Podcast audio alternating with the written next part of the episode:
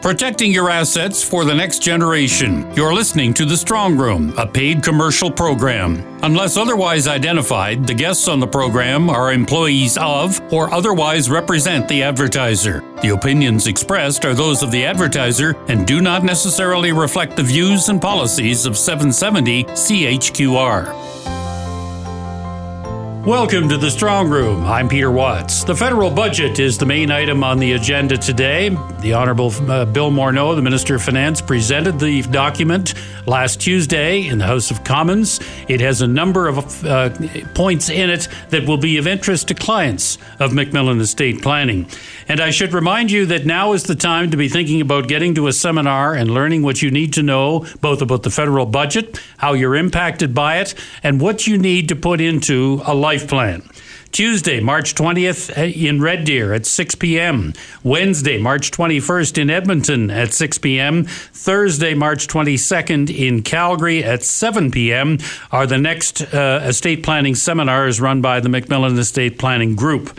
You can register online at macmillanestate.com. MacMillan spelled M A C M I L L A N.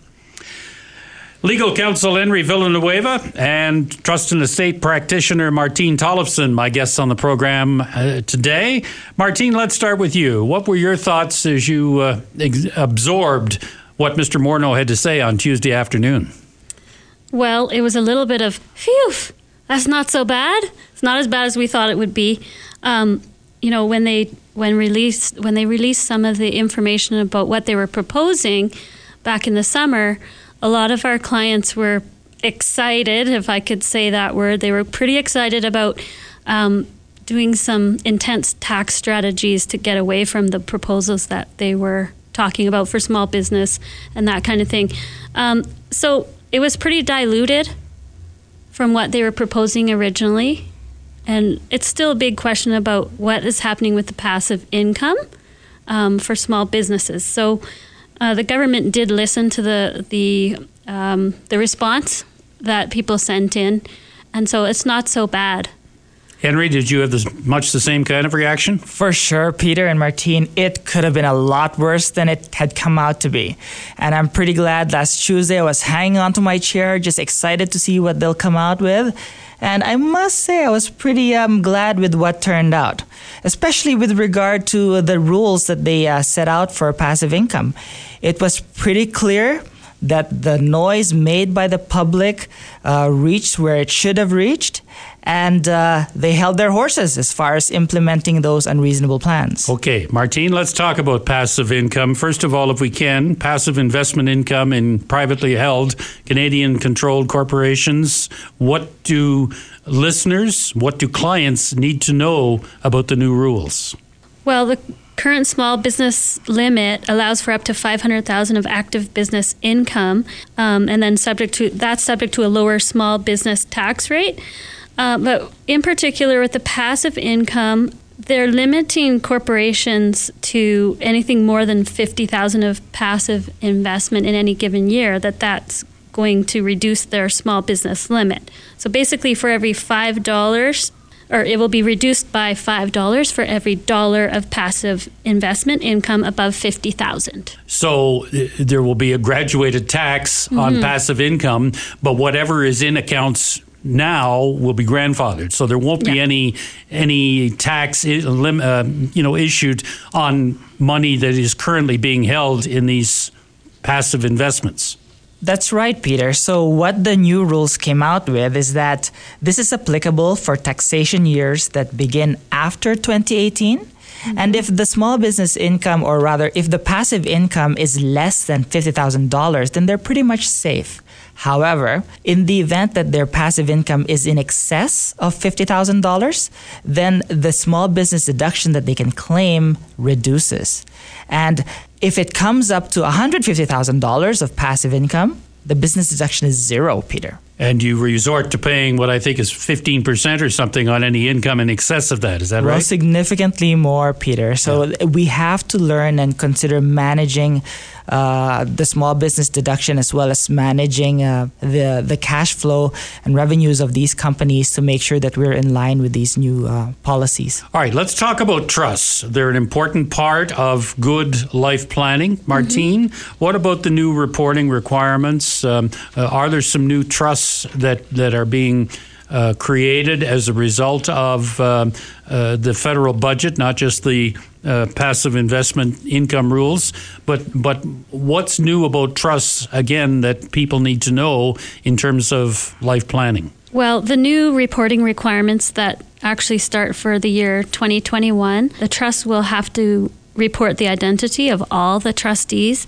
and the beneficiaries, as well as the settlors of the trust. And then they have to identify each person who has the ability to exert control over the trustee and the trust. But there are certain trusts that we do in our life planning that aren't affected by this new rule. Such um, as? Certain informal trusts that we do under the Insurance Act, uh, different types of investments and special trusts for disabled people. There's a few like that that aren't affected by these rules. Do the reporting requirements mean that trusts will be structured differently or or do people have to understand that they're going to be a part of whatever report is issued on an annual basis beginning in 2021?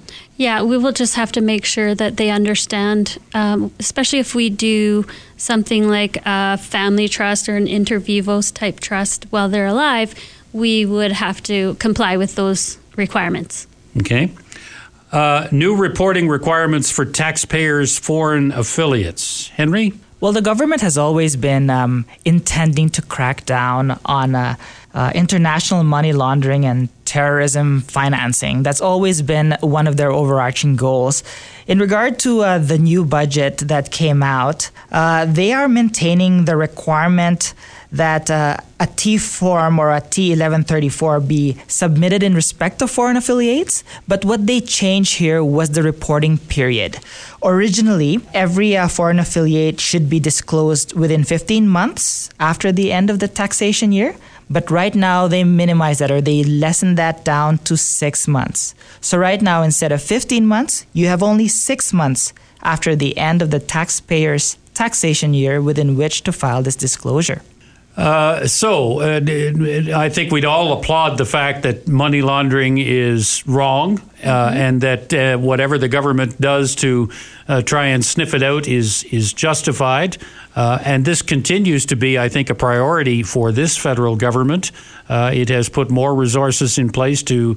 allow Canada Revenue Agency to continue this this blitz on money that is being allegedly hidden offshore, uh, and it is something that you take into account every day with with your clients, and that you advise your clients on uh, as they put their life plans together. For sure, Peter. We want to make sure that um, the investments and funds owned and managed by uh, the clients are managed in a way that is in line with government policy. So we at Macmillan Estate Planning adhere uh, extensively to anti money laundering policies, mm-hmm. and we have uh, compliance procedures that are in place, and we want to make sure that the clients have the comfort that they're not going to be in trouble with regard to managing their affairs.